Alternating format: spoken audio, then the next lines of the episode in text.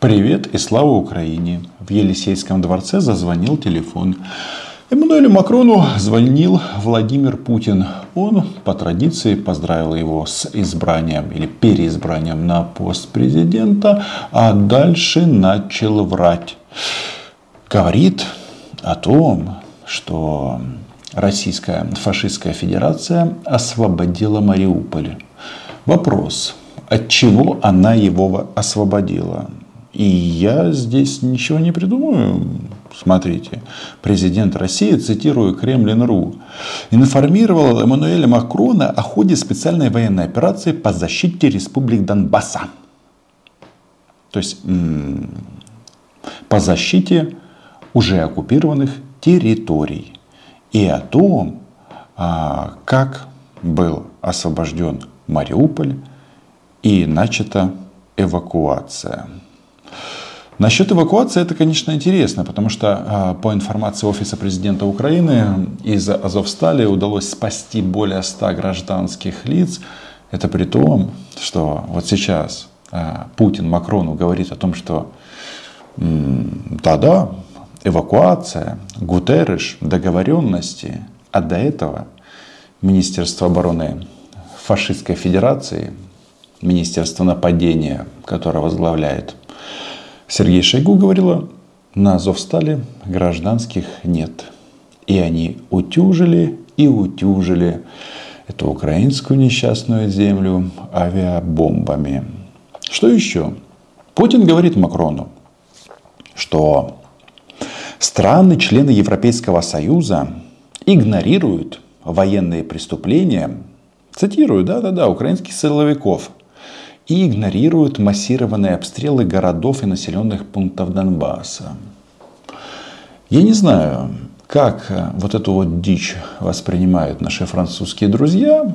Как они воспринимают, мы уже понимаем. Французская артиллерия едет в Украину.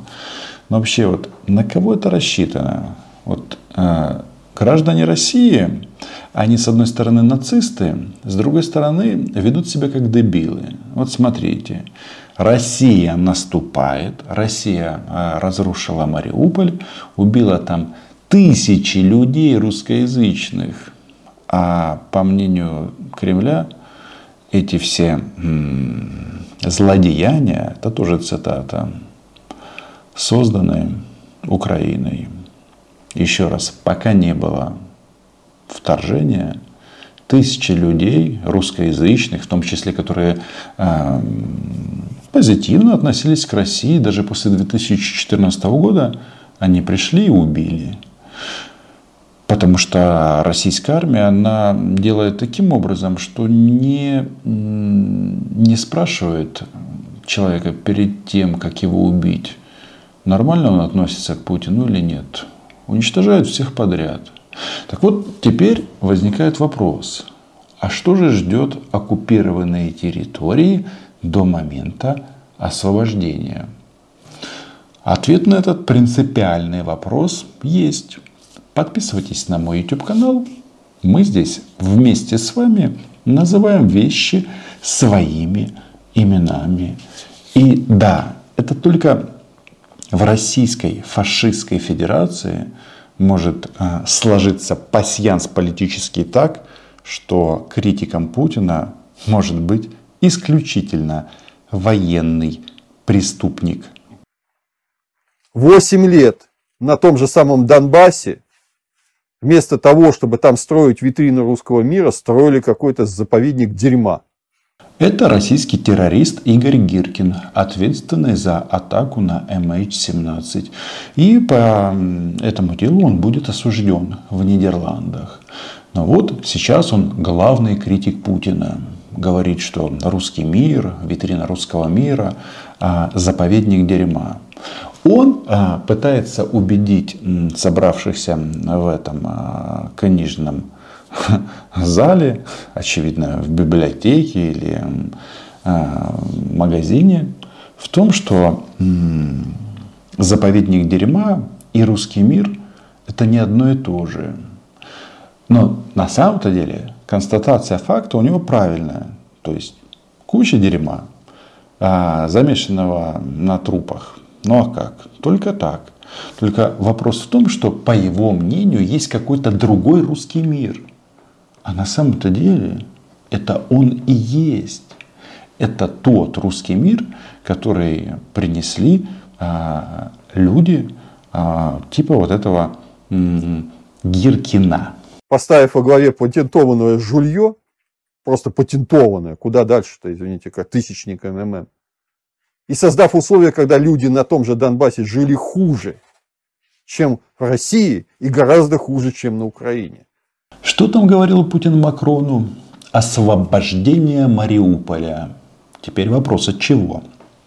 Освобождение Мариуполя от жителей путем их убийства, изгнания и депортации. Освобождение средств производства. Азов Стали они разрушили. А, для того, чтобы убить защитников Мариуполя. Ну и так далее, и так далее. Весь этот русский мир направлен на то, чтобы уровень жизни там а, упал до уровня выживания, ну и то на, на грани. Люди им не нужны. Им нужны эти военные победы. Интересно, вот э, Эммануэль Макрон после избрания, когда вот эту херню слушал э, в исполнении Деда войны, повелителя бункера, у него все нормально после этого. Это же, ну это же рафинированный нацизм.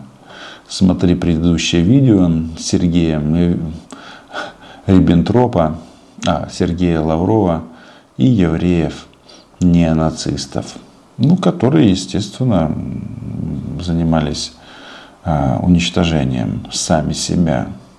Это что, реклама такая была? Когда действительно тех командиров, которые воевали, по-настоящему воевали из местных, их просто убили. Причем убили не укры. Их убили, потому что они мешали вот поставить у власти вот это вот дерьмо.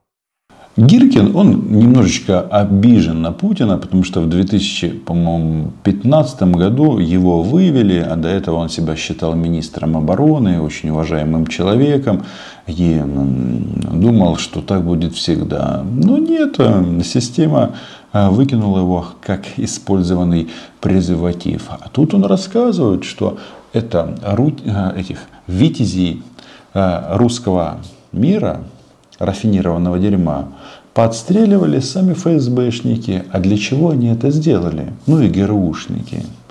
Причина же в этом есть. И она, кстати, везде одинакова.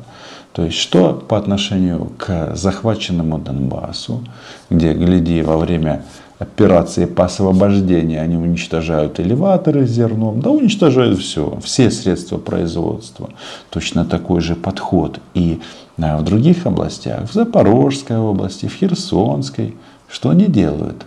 Они грабят, забирают средства производства или а, уничтожают их, ну и возят то, что можно вывести. В частности, ну да, зерно. Зерно вывозят, а Эммануэль Макрон в разговоре а, с Путиным говорит, блин, это же угроза продовольственной безопасности. А, извините. А ему в ответ а, следующее. Ну что же ты? Это вы сами виноваты.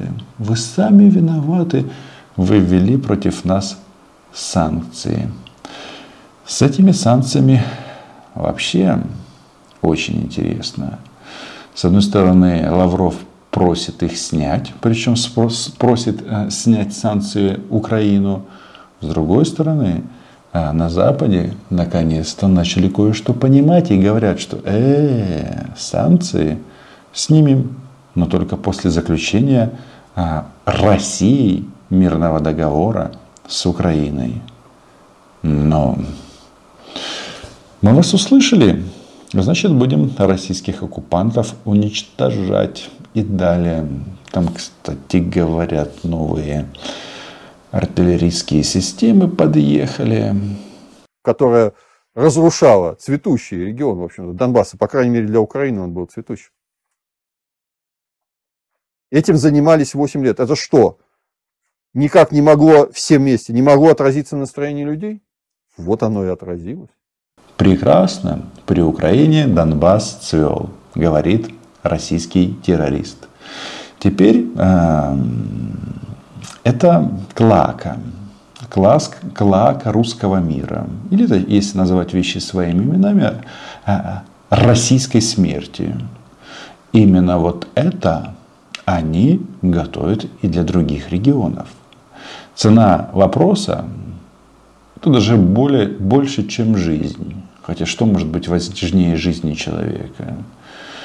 Сам факт а, существования нации, украинской нации. Если кто-то думает, что под российским мигом может быть что-то другое, кроме смерти, ну, наверное, он или дурак, или, или дурак.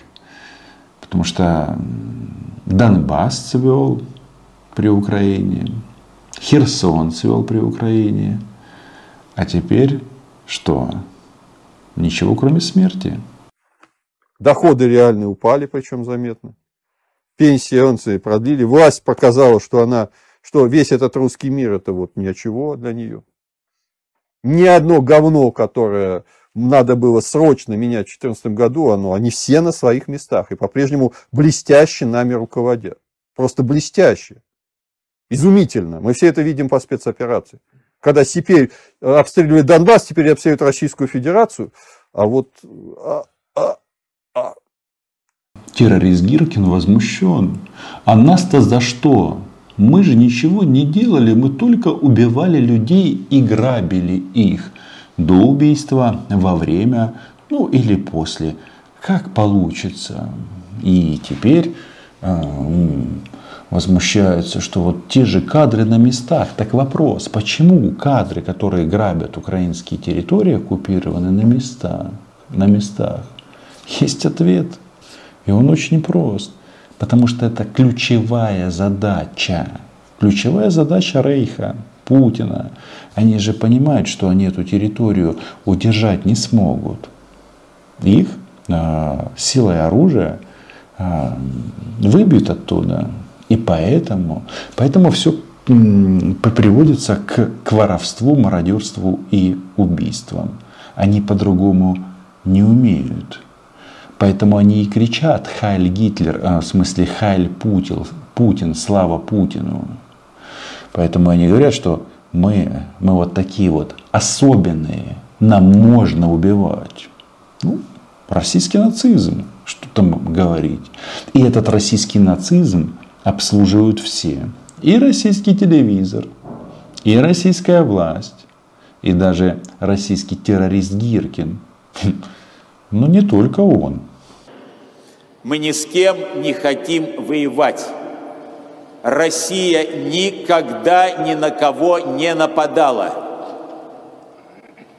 Это удивительно, когда великая и могучая страна никогда ни на кого не нападала, она только защищала свои рубежи. Дай Бог, чтобы и до, до скончания века страна наша была такой, сильной, могучей и одновременно любимый Богом. Этот человек по фамилии Гундяев называет себя патриархом а, русской православной церкви. И его подчиненные, не знаю, или по линии ФСБ, или все-таки по линии церкви, занимаются тем, что благословляют российских убийств, убийц на убийство украинцев. И, в принципе, меня бы это не трогало, если бы не один маленький момент. Я вот до сих пор не могу понять, а почему в Украине вот эта вот российская террористическая организация РПЦ не запрещены. Но раз уже у нас пошла по приказу Путина такая ускоренная дерусификация, если можно снять э, памятники Пушкина, аллилуйя, то согласитесь, странно, когда памятники снимаются, а живые агенты российского государства продолжают здесь, на свободной украинской территории, нашептывать украинским гражданам, что не все так однозначно. Путин не напал. Это сделал Байден, кто там еще, Шольц. Ну, в общем, это мировая закулиса. А при этом на головы граждан Украины падают российские бомбы. Вот такая она а, сказочная витрина русского мира. Другого русского мира нет и не будет. Это смерть, нищета, грабеж, мародерство, изнасилование и убийство. А, морали здесь не будет. Просто видишь российского оккупанта в прицел, стреляй на поражение. Подписывайтесь на мой YouTube канал, лайки, репосты, Patreon, Украина була, є і буде. До зустрічі!